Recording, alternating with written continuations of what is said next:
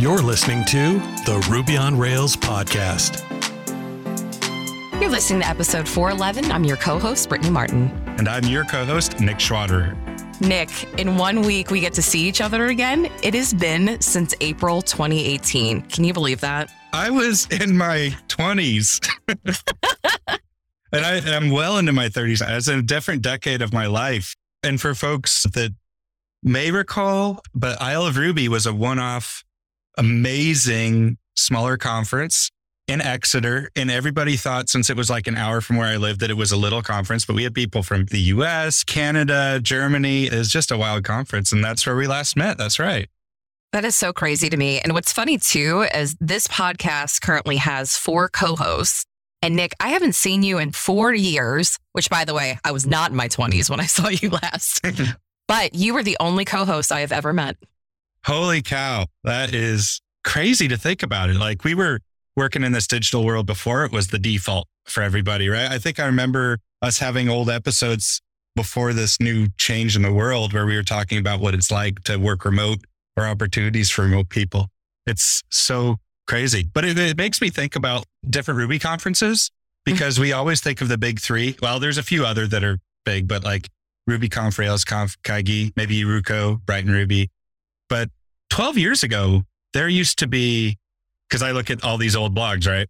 There were so many smaller Ruby conferences like Windy City Ruby, and there might have been like a Denver Ruby or something. And there's just conferences all over the place. So I love conferences of that size. And in fact, there might even be one that's not part of those big four or five that's happening in that week. So Sin City Ruby, are you excited? I am so excited. As someone who got their start in the Ruby community, at like Steel City Ruby, Cascadia, Rocky Mountain Ruby, I never made it to Ruby on Ales. That was always on my bucket uh, list.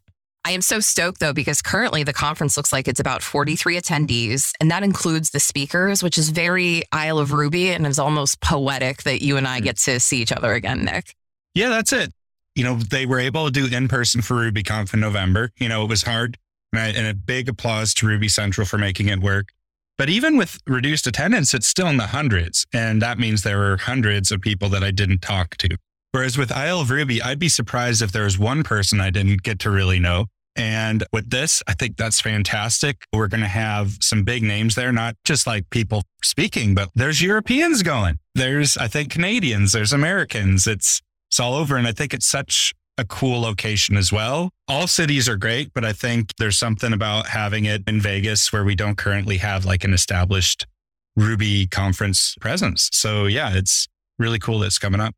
Totally agreed. And I give Jason Swett so much credit for putting this all together seemingly by himself. And it almost makes me wonder is this something that I could pull off in Pittsburgh? Could you pull this off where you are, Nick?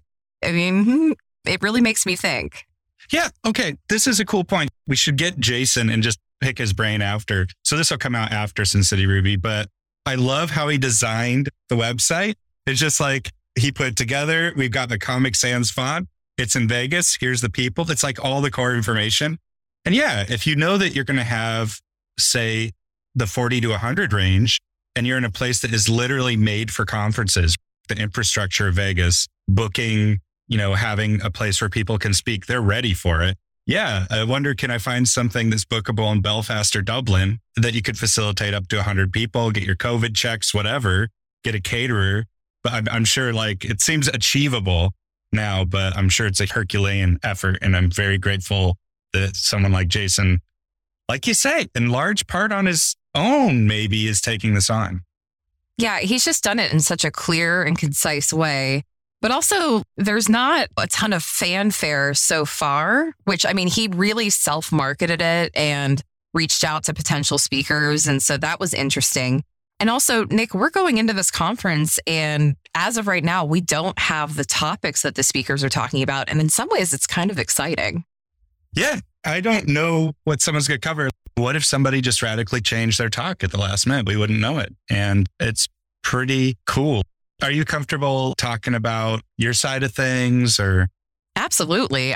So I originally said that during President's Day, I was going to knock out my conference talk. I was going to have it done for months, Nick. That was the original goal. Of course, that didn't happen because I don't know if you're this way, but I like to noodle over my talk in the shower when I'm running. I come up with different ideas and different ways to connect things. And so I will run over to my keynote deck and just like start making adjustments. So I feel like my talk is almost like a living, breathing thing. Now, I'm doing a talk that's very phone based. It's called We Need Someone Technical on the Call. And so the abstract is a DM, the dreaded message. They want someone technical on the call. If that statement is terrifying, never fear. Being effective at these interactions can be a big opportunity for your career. Learn tactics on when to commit to calls and how to execute them while empowering your team, conserving your time, and acing the follow through. Oh, that's so cool. I'm excited to hear that one. And do you have thoughts on like kind of your format or is that like, it's weird because like listener, right now, this hasn't happened. When you are listening, this has happened. So I'm like thinking in two time periods at once. So if you've got like a way you like to approach your format, your layout. So you said about how you work.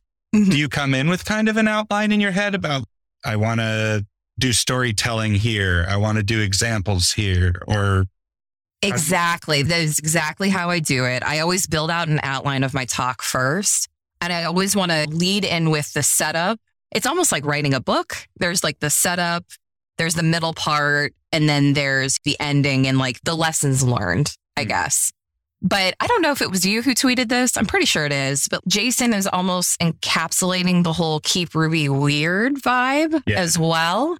And that is another conference that I so wish I could have attended at one point in my life. But I'm kind of adding some camp to it along the way just to make it fun. And we have the schedule now, and I'm closing out day one. Oh yeah. So I'm the speaker in between us doing talks and doing the quote unquote TBD fun thing, Nick. So I better bring the energy, is all I gotta say.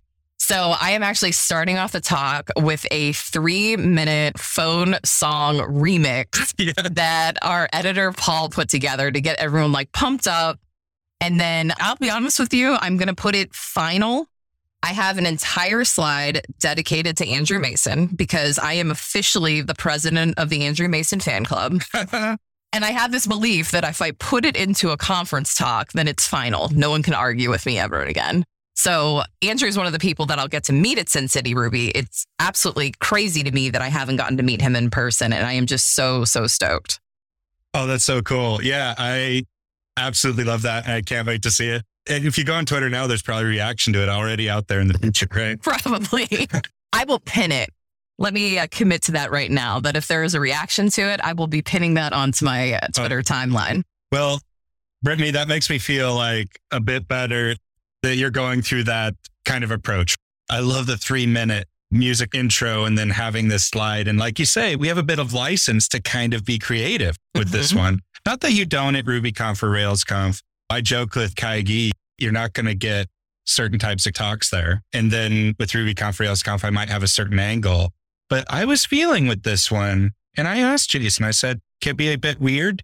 You know, like keep Ruby weird? He's like, absolutely. And he said, he liked that. I'm like, okay, I've actually, even though I enjoy that whimsical area, I've not tried to go for that in a talk. And I kind of am tempted to go that way with at least a portion of my talk.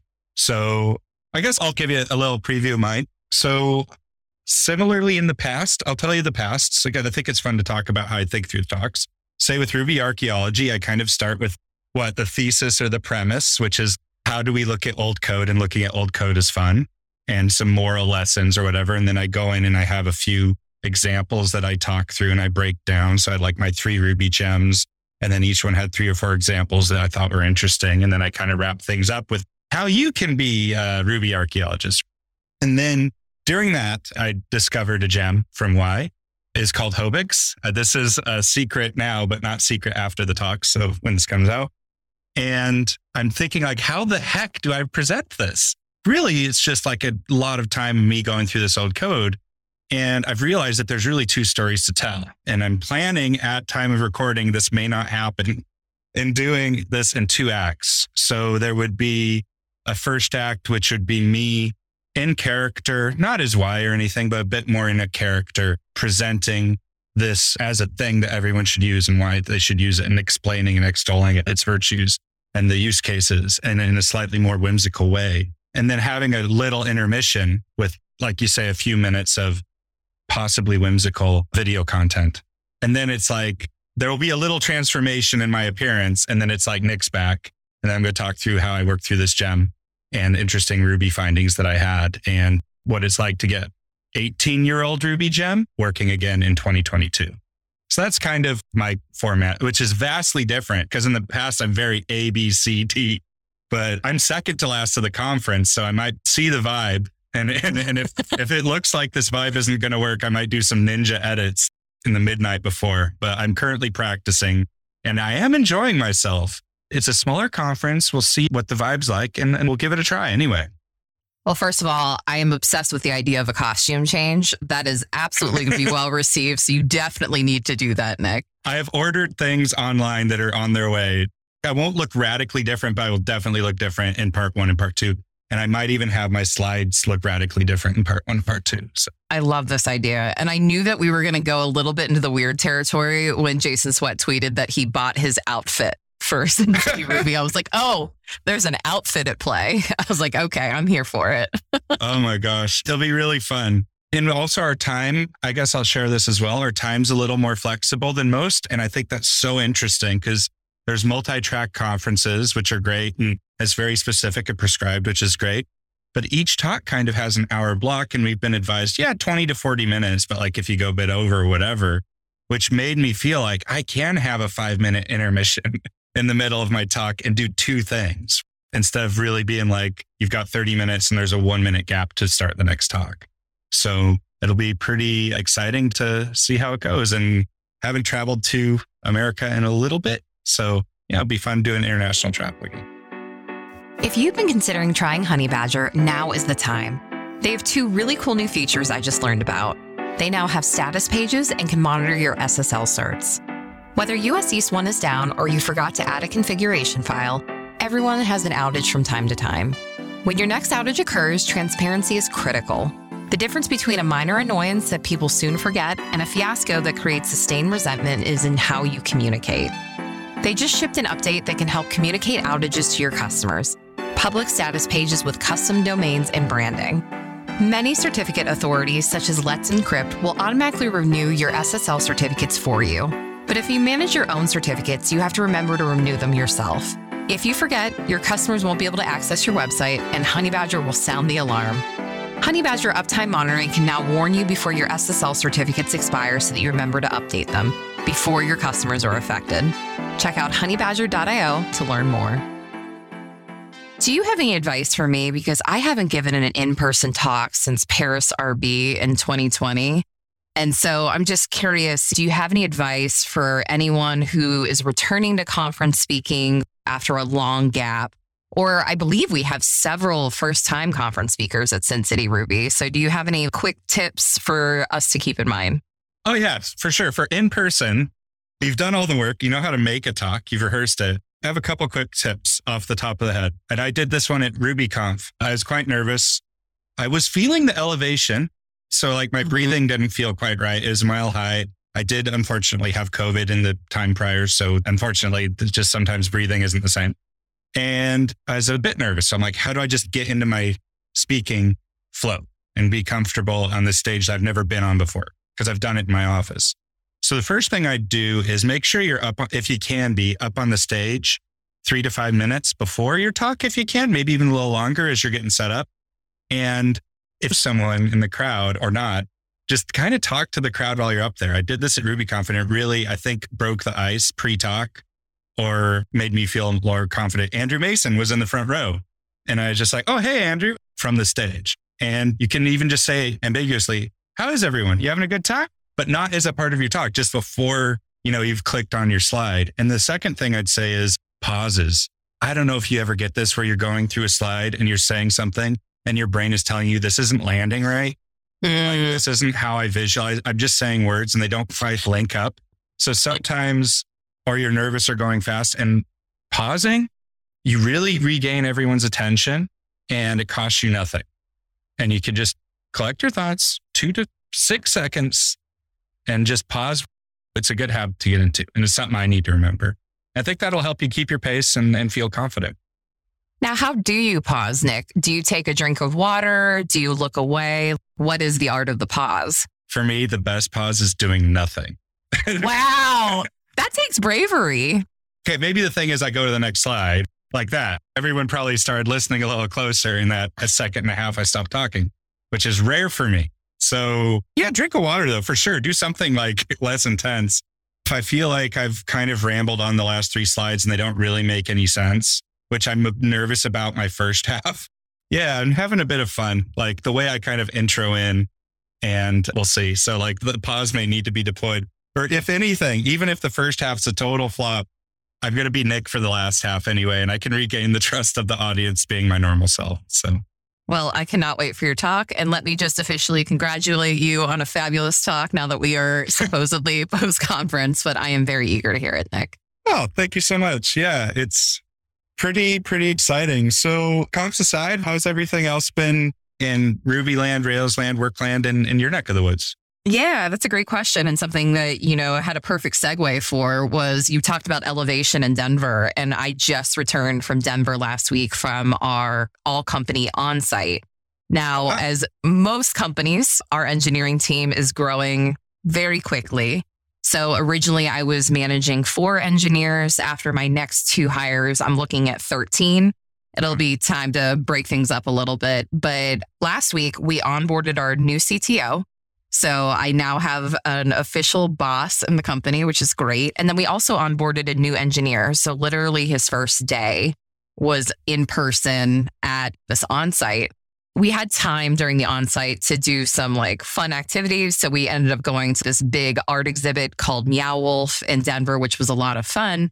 But this is the part where I want your advice, Nick. We did this conference room session, and it was genuinely my favorite part of the entire onsite so we spent two and a half hours in a conference room. We had a whiteboard.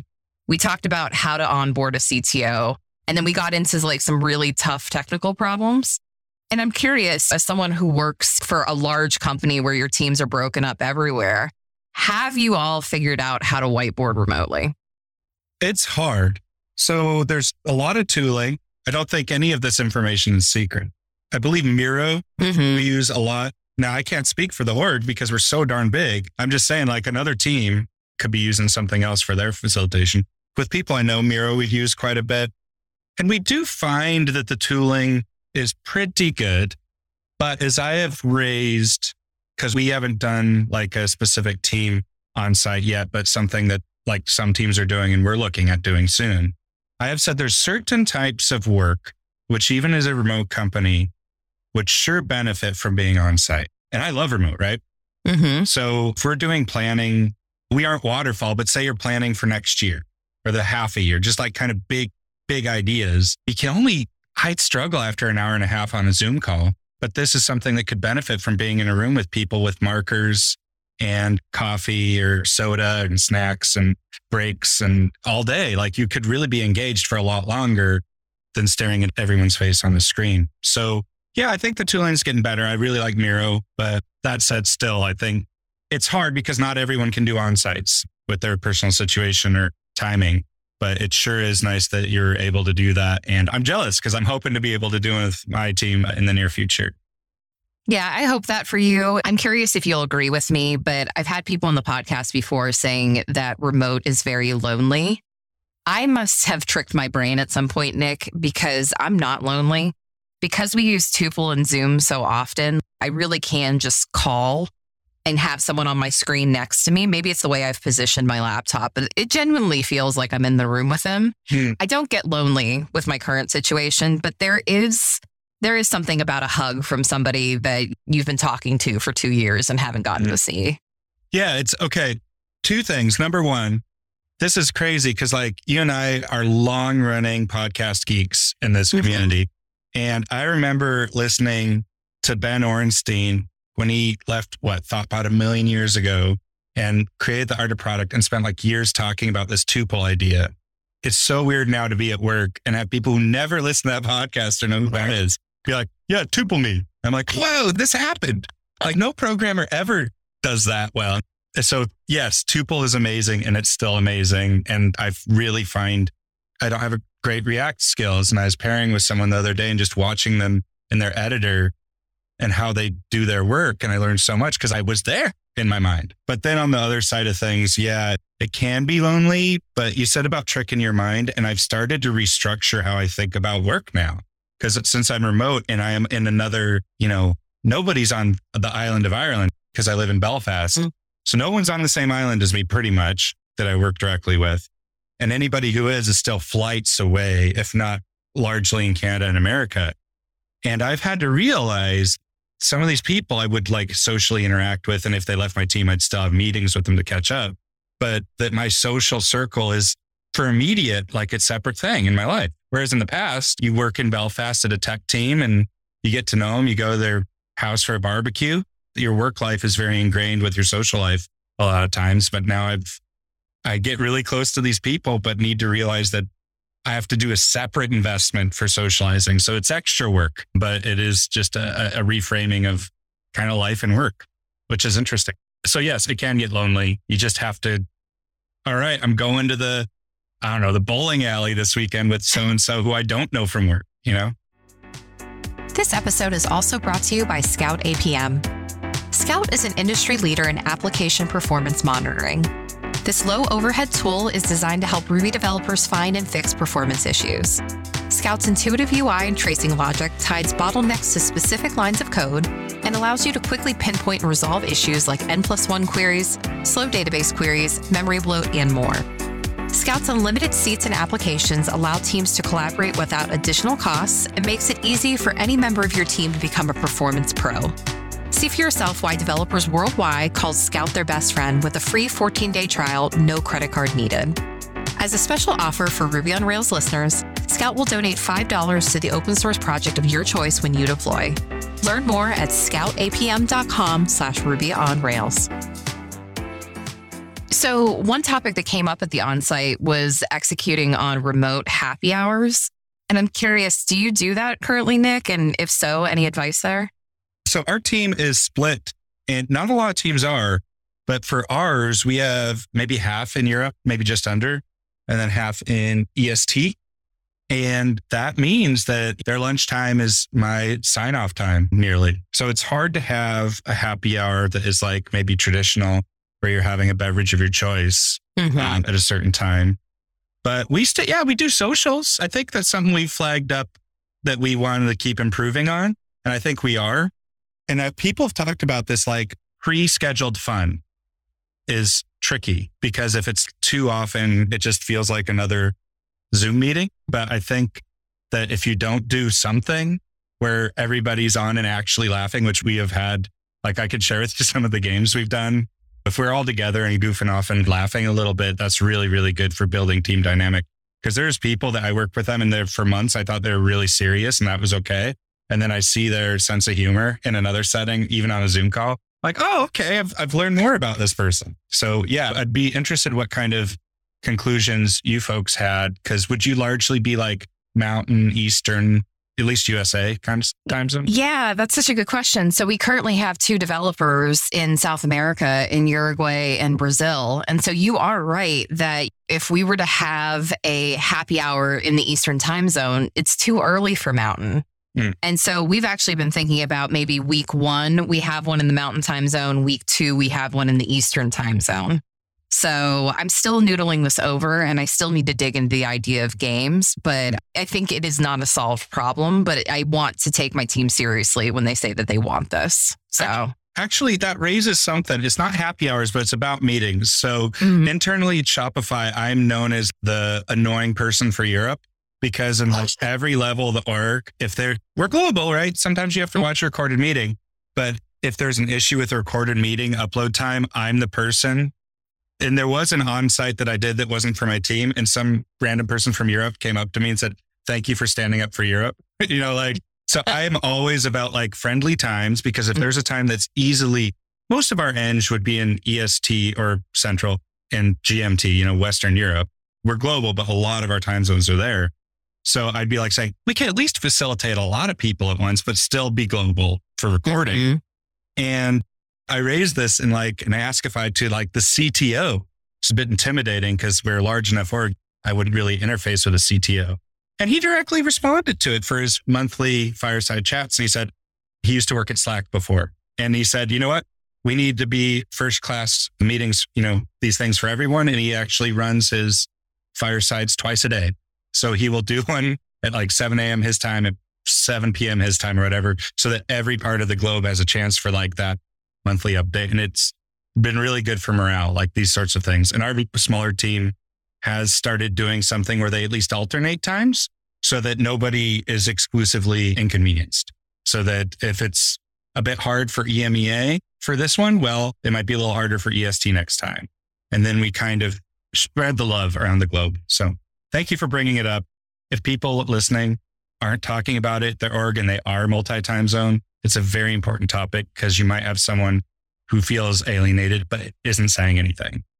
I totally agree. Now, this is me inserting like a time zones, am I right meme, but like in all seriousness, we do need to be thinking about this because the only way that we're going to find great engineering talent is if we expand outwards. And so we need to make it as inclusive as possible, but also consider the fact that, you know, I like that you're saying share the love. I was thinking share the burden, but I like your positivity, Nick. I'm so excited when I'm on a live meeting that's like more than just my immediate team so excited. I'm like, this is happening now. I can write comments and they'll actually appear on the screen. But yeah, no, share the burden because I'm more sensitive to it because in Europe, there's a very common culture of if your employer's North American, you stay up late. And that's not even enforced. That's just what people feel like they have to do. Well, before we wrap up, I just wanted to touch upon RailsConf real quick. So I'm currently the MC for the Make a Switch track, which I'm very excited about. The speaker selection hasn't been finalized yet, but probably by the time the episode goes out, it will be. The other track that I came up with was community content. And so Aisha Blake is going to be taking that one as the MC. So I'm super stoked about that track because the in person podcast panel that we'll be doing at RailsConf will be part of the community content track. And when we do virtual RailsConf, we will have another podcast panel, which I'm so glad that we're doing that because then we're going to be able to include hosts of Ruby podcasts that we can't get in person at RailsConf. Oh, that is so cool. Yeah, I'm excited to see how that turns out because it's becoming like a separate, wholly separate entity, which people I know who can't make it to Portland will be interested in that. And I'm excited to see those tracks. I think it's really cool that we have those this year. Yep. Totally and obviously agree. that you're involved with them. I'm really grateful that you're putting yourself forward as well as working and everything, living a person's life that you're giving back in that way. So thank you for doing that. Yeah, I'm glad that you say that, Nick, because I feel that, you know, as the Indiana Jones of Ruby archaeology, which thank you, Drew Bragg, for that. Speaking of, I will link up that episode in the show notes. These kinds of things are how I contribute to the community. It's not code based for me, it's very much community content for me. And so I'm glad I can. I'm glad that I've found a way to contribute back to this community that I love so much.